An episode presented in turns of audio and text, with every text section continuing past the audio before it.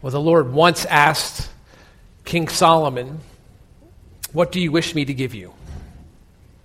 Well, you may know Solomon's reply. He asked the Lord for wisdom. God granted that request, and he granted more than that request. He gave Solomon riches and honor as well.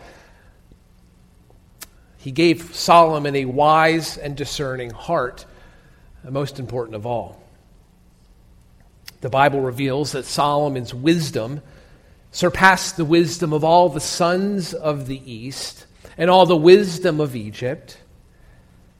He also spoke 3,000 proverbs, and his songs were 1,005. Solomon would become an expert in many of the sciences, in botany and horticulture zoology. He was amazing on the study of birds and fish and reptiles. We call them creeping things.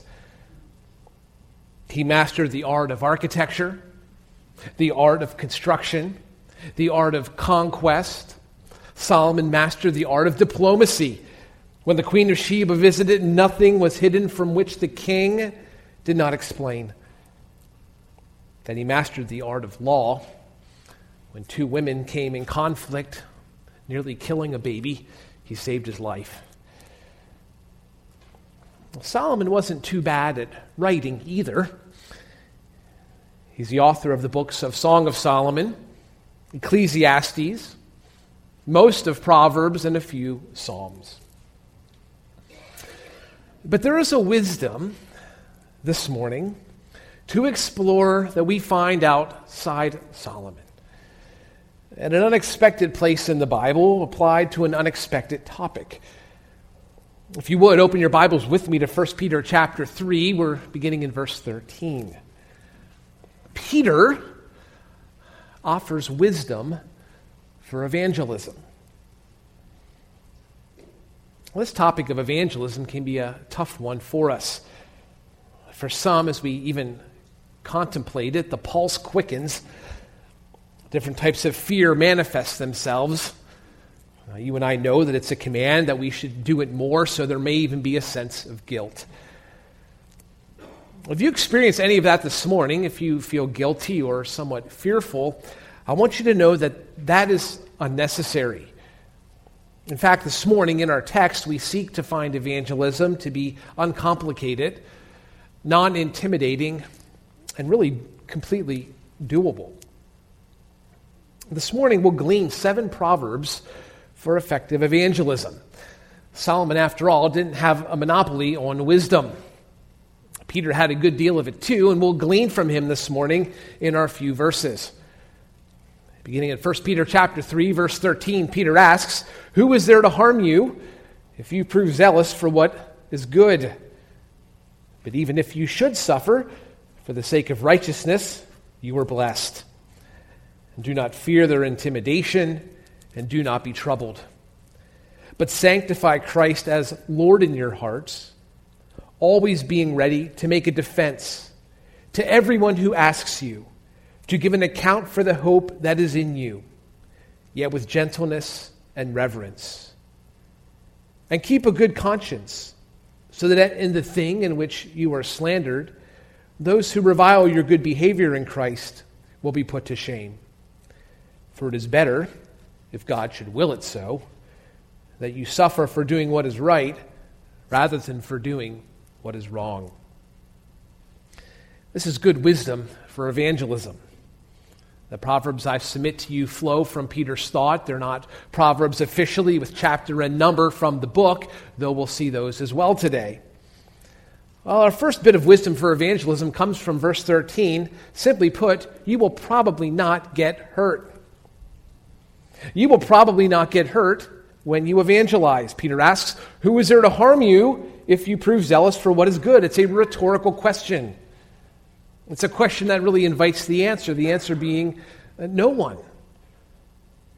Verse 13 is tied back to verse 12. My translation has dropped out the connection. It really begins with the word and, and who is there to harm you, picking up verse 12.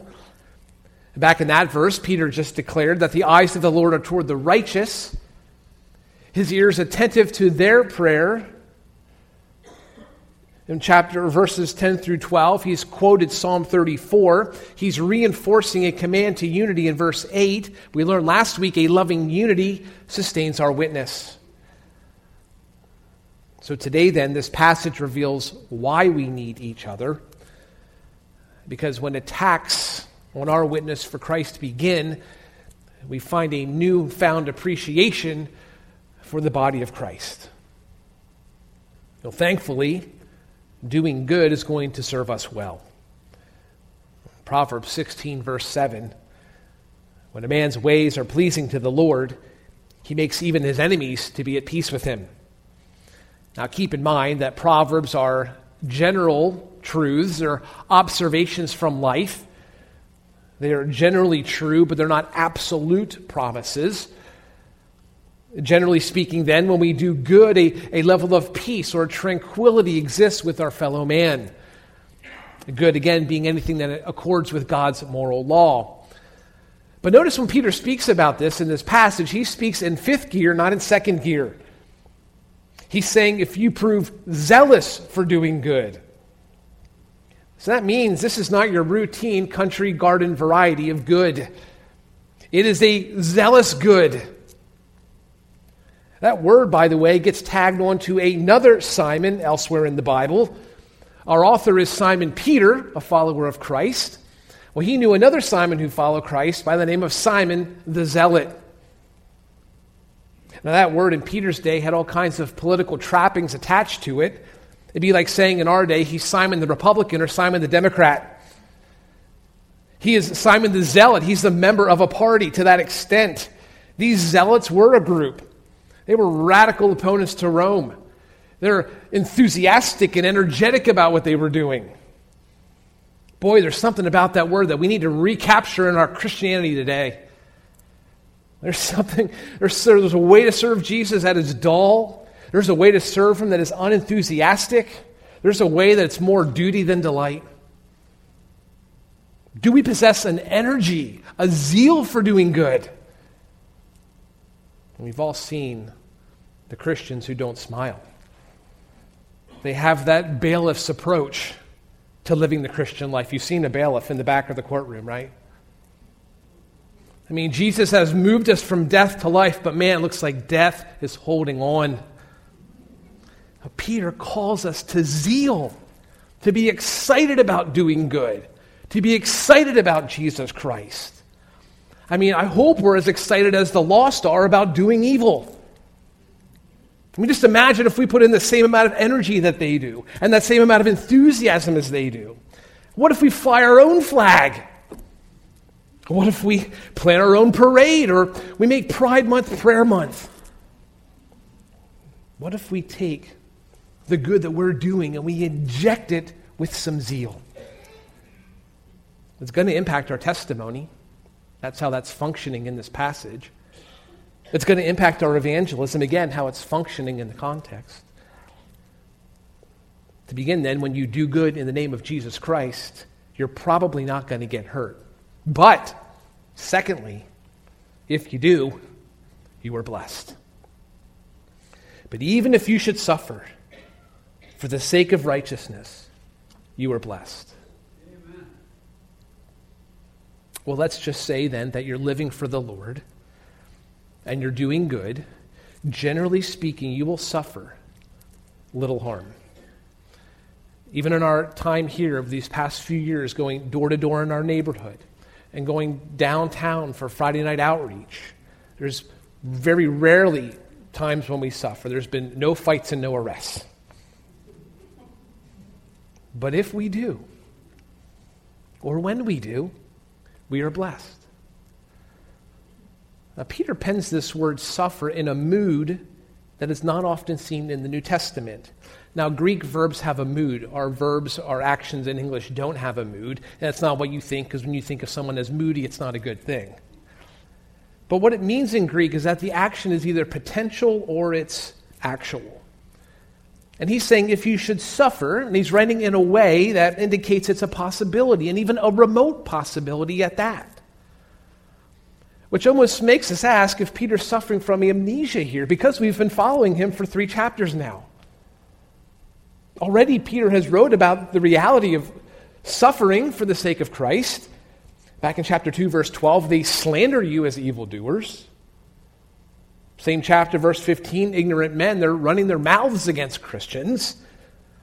Last week in verse 9, evil and insult, they do occur. Later in chapter 4, one may be reviled for the name of Christ, suffering as a Christian. But at the same time, there's no contradiction between these realities of persecution and this statement about them. I think what Peter's saying here is that suffering for your faith, generally speaking, it's not a continual experience. Tom Schreiner has written it this way quote, though not a constant experience in the Christian life, it's always a threat, and it could erupt at any time. Peter was not teaching that suffering is rare, only that it is not perpetual. And when we do suffer, Peter says, in those moments, at those times, we are blessed. It's an echo of Jesus. Blessed are you when people insult you and persecute you and falsely say all kinds of evil against you because of me. And here's why that bit of wisdom matters in this passage. Because in the moment when we suffer, when we experience suffering for the name of Jesus or for our Christian faith, we'll be tempted to doubt God's goodness. Uh, first of all, we're not probably used to that experience, so it's going to feel a little unusual. We don't encounter it that often. And secondly, living for the sake of righteousness, then suffering for it, well, that could cause doubts and questions to, to rise in our minds. If one suffers for the Lord, it's tempting to conclude that God is not happy with me, so now I'm suffering. Maybe God isn't present. My doctrine says He's always with me, but right now it doesn't feel that way. And Peter says to that, he says, No. When you step out in faith and when you live for Christ, when you suffer as a result, he says, You are blessed. That your Father is quite pleased with you. Suffering doesn't mean that you're doing something wrong. In many ways, it means you may very well be doing something right. So far, evangelism, with evangelism, you're probably not going to get hurt. But if you do, you are blessed. Thirdly, proverbially, this third point concerns fear. I put it this way do not fear Pekah and Rezin, a wisdom statement that needs some explanation. If you look at the second half of verse, teen, verse 14, Peter's going to quote from Isaiah chapter 8. And back in that passage, a man named Ahaz, he's king of Judah. Ahaz is afraid. Ahaz is very afraid. In that passage, two neighboring nations, the nations of Israel and the nations of Syria, they formed an alliance. Their kings' names are Pekah and Rezin. And their intent is to come and conquer and invade the nation of Judah. This is Ahab's nation. And it's enough for him to have to deal with one bully, he's got to deal with two. Well, naturally, within Ahaz, this provokes a panic, not only among Ahaz, but among all the people of Judah. And through the prophet Isaiah, God speaks to Ahaz, saying, quote, Do not fear. Do not fear what they fear or be in dread of it. It is the Lord of hosts whom you should regard as holy, and he shall be your fear, and he shall be your dread. Well, Peter connects this to his audience. Ahaz had his opponents. Peter's audience had their opponents. We have our opponents. Ahaz felt pressure. Peter's audience felt pressure. We will feel pressure to close our mouths, to trim our message down, to keep Jesus confined to just these four walls. Ahaz was tempted to fear. Peter's audience was fearing. We will be tempted to fear as well. But Peter says, do not fear their intimidation and do not be troubled. Proverbs 29, verse 25 tells us that the fear of man brings a snare, but he who trusts in the Lord will be exalted. The snare is a trap, it's used to catch birds. And fear functions that way in our psyche. It wants to, to bind us or contain us, it wants to close us in. And whenever we do that, whenever we give people that kind of power, they have far too much power over us, more than they ought to. It's a, a power reserved for God alone. So Peter says to us, Do not fear.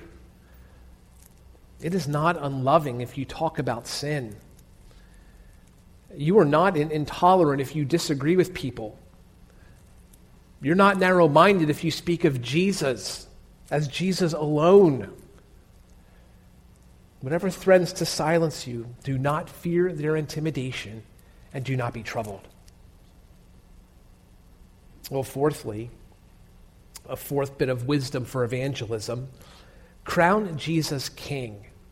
And crown Jesus king right now. It's the beginning of verse 15. Peter says, Sanctify Christ as Lord in your hearts. That's going to be a very strong contrast to what we just said. Verse 15 begins with the word but. He's setting this statement against what we just discussed. The controlling factor in our lives should not be fear, but it should be Christ. The command is to sanctify Christ. That's the same Greek word that we translate as holy. Make Christ holy. Some of your Bibles read honor as holy. The idea here is to take the person of Christ and to set him aside in our hearts. Better yet, set him up as king in our hearts. This form of sanctifying, verse 15, it is a command. It points to something that's happened in the past. It's impacting our present. It's in the active tense, meaning we're supposed to be doing this, not someone else. And it's addressed to every Christian. It's the good old fashioned y'all of the New Testament. You could imagine a throne in the very center of your soul, this throne perhaps has been occupied by fear. The fear is ruling, it's dictating. Fear is pronouncing edicts, it's telling you what to do and what not to do. And Peter says, revolt. Disenthrone fear and set up Jesus on the throne instead. To make him Lord is to make him king. He gets first say, he gets last say, he calls the shots. We bring him in to consult on all of our decisions. He directs our lives. An Old Testament professor, John Oswalt, said it this way The attitude we take toward God will determine what aspect of him we will experience. To those who sanctify him, who give him a place of importance in their lives, who seek to allow his character to be duplicated, he becomes a sanctuary, a place of refuge and peace. That's good wisdom for evangelism. Evangelism does not begin with a method, it doesn't begin with a class, it doesn't begin with giftedness, it doesn't begin with personality. It begins with the lordship of Jesus Christ. Does he rule over your heart? Is he ruling on the throne over all areas of your life, lives? Now, I understand that this message this morning might sound a bit unusual if you don't know Jesus Christ. You have to know him to share him. It all begins with God. God created you, and God loves you. It concerns you. You have sin, you, and you sin. It is a sin that keeps you separate from God. But it's a message that centers on Jesus, that God sent his son Jesus to die for your sin, and he did, and he rose again from the dead. It's a message that tells us that all who repent and turn from their sin and believe upon Jesus, they will be saved. They will be made right with God. Jesus becomes Lord of your life. This is a hope to believe. And that message is a hope for us to share as well. Effective evangelism hinges on it. Well, I'd say, fifthly, in terms of wisdom for evangelism, you and I are called to be prepared. Simply put, be prepared, mind your plow. Peter goes on to say, Sanctify Christ as Lord in your hearts, always being ready to make a defense to everyone who asks you to give an account for the hope that is in you, yet with gentleness and reverence. Effective evangelism includes preparation. Of preparation, Solomon wrote, The sluggard does not plow after the autumn, so he begs during the harvest and has nothing. In Proverbs 20, verse 4. In other words, when the moment arrives, he has no resources. He's not prepared. Now, in the Middle East, it was wise to plow in the rainy season. Over there, it's December, December or January, the time of writing. And they made preparation so that when harvest time came, they were ready. And Peter's saying to you and I today that it's always harvest time. To succeed, be ready. To make a defense, he says. Make an apologia or an apology. Do we apologize for our faith? No, that's not what he's saying. The word also has to do with a defense, and you pick that up in your translations. And I do believe that Peter probably had in mind a courtroom when he wrote this. I mean, after all, he was no stranger to the courtroom in the book of Acts, and neither was his friend Paul. Paul stood before King Agrippa in Acts 26, verse 1. He stretched out his hand and proceeded to make his defense, his apologia. But what about that? Do you need to be arrested to fulfill this command? No. Notice in our verse that Peter is not limiting preparation to just the courtroom. Look at verse 15. When do I make this defense, Peter? Always, he says. Who do I make this defense to? Everyone who asks. Fortunately for you, you don't need to be arrested to fulfill this command. Everyone who asks you to give an account for the hope that is in you, talk about Christ. This is the connection to the command at the very beginning of verse 15. When we sanctify Christ as Lord in our hearts, we have a relationship. We have something to share. We have an oasis to pull from.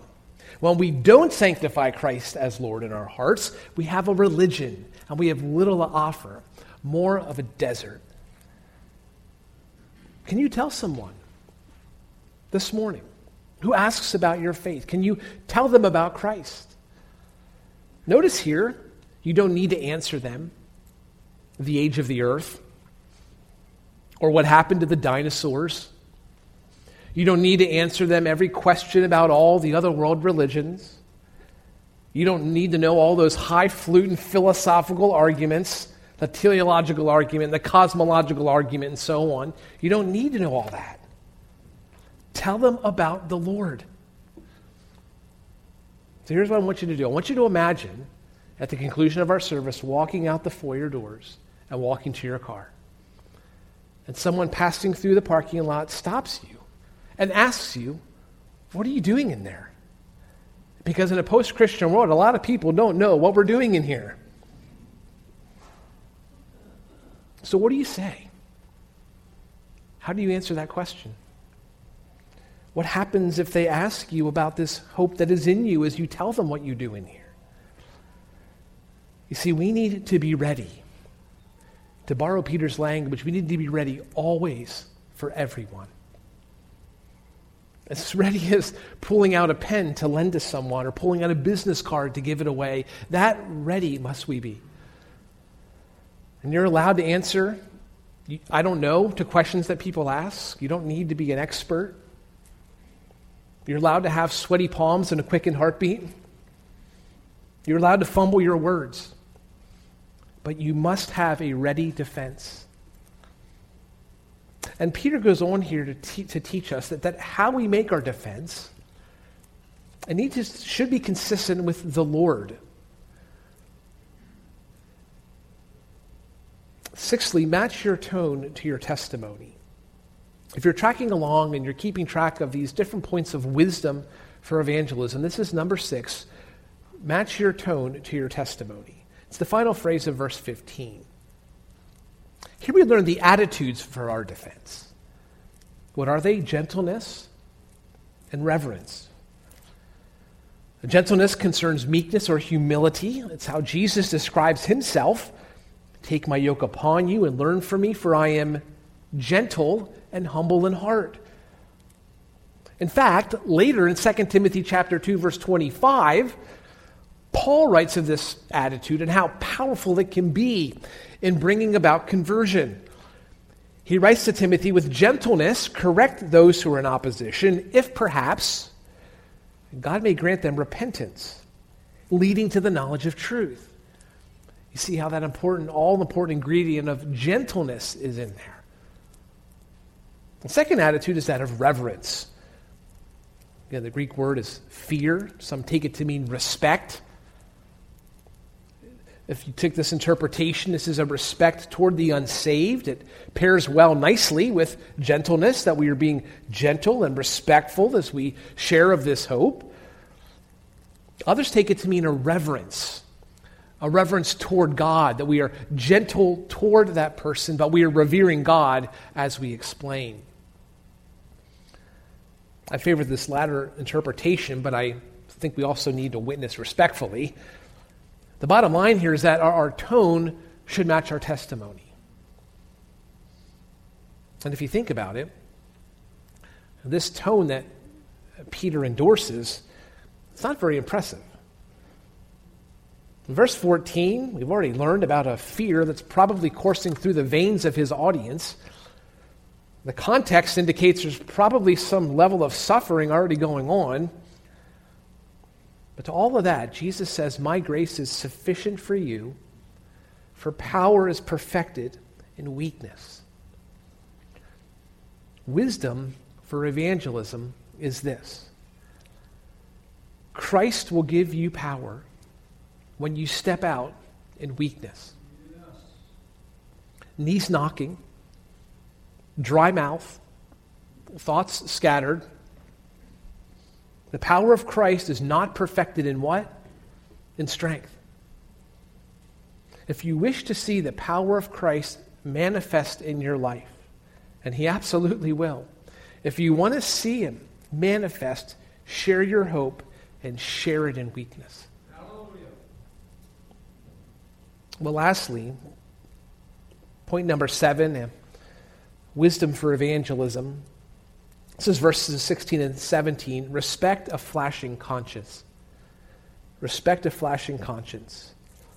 And Peter writes in verse 16 that we ought to keep a good conscience so that in the thing in which you are slandered, those who revile your good behavior in Christ will be put to shame. Well, the conscience acts like a, an internal warning system for us. It's that inward faculty that's going to determine right from wrong. It'd be very interesting to do a Bible study on this sometime. The Bible has much to say about the conscience. And we learn the conscience bears witness to the law of God. The conscience needs more than works to be cleansed. The conscience can be seared, as with a branding iron, Paul would write. And we've learned of others whose conscience, having been rejected, has shipwrecked their faith. But in our passage, a good conscience, it bolsters our evangelism. It's going to function a lot like a flashing light. It's going to warn us of danger. When we listen to it, we keep a good conscience or a clean conscience. But when we ignore it, we can become seared or even desensitized over time. It's going to lead to trouble. In the context, it's going to be diminishing our ability to witness. There's a switch on, on submarines called a, a chicken switch. And on the submarine, only the, the chief of watch is allowed to activate this, and he does so only in the most dire of emergencies. It's the last resort. And this, by the way, actually saved a, a, submarine, the USS San Francisco. It hit a mountain on the bottom of the seafloor, and they hit the switch, and it immediately took the sub to the surface. Because what the switch does is it fills the ballast tanks with air, so very quickly the submarine could surface. That's what the conscience is supposed to do for you and I. When it comes to sin, if we're running into trouble, we ought to be able to flip this and we ought to know or sense that we are getting near trouble. And when we do this, when we follow the conscience, we maintain a good witness. The opponents can't attack us. Here in this passage, not only does a good conscience, does it keep us excited about sharing our faith, but it makes our witness unassailable. Their charges, their accusations, they can't stick.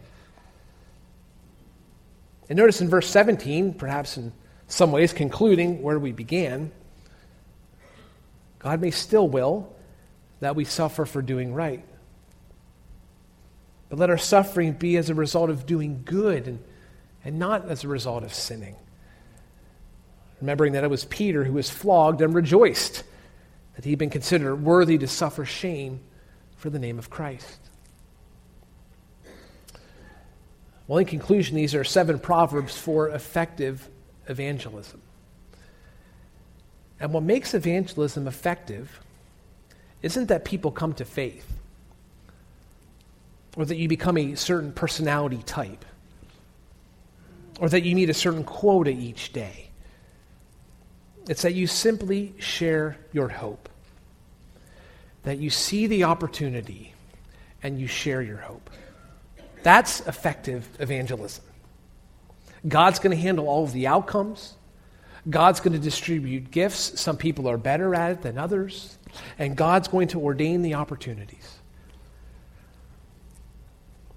There's a bird, it's technically called the many tongued mimic. More commonly, we know the bird as the northern mockingbird.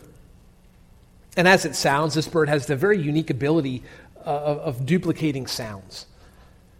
They can sing several hundred different songs throughout their life. John James Audubon, I'd call him something of a Solomon when it came to birds. He wrote, quote, There's probably no bird in the world that possesses all the musical qualifications of this king of song. That's pretty impressive. I can't sing one song very good. But in my opinion, the most impressive part of this bird is when they sing. They do their best singing at night, after dark. Believer, the sun is setting on this nation and in this culture. And it's time for you to sing. And you don't need to have a lot of songs, you only need to have one. Give them Jesus. Tell them of the hope that is in you. And as the times grow darker, your song will sing clearer, always being ready to give an account for the hope that is in you. Let's pray together. Oh, Father, we need your wisdom for evangelism.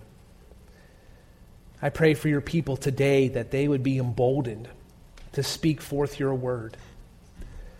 I pray, Father, that we would not fear but you would replace that with great joy and anticipation at being able to share the Jesus that we all know and love. Thank you, Jesus Christ, for saving us and for making us your ambassadors. May we go forth sharing your love and your gospel. In your name we pray. Amen.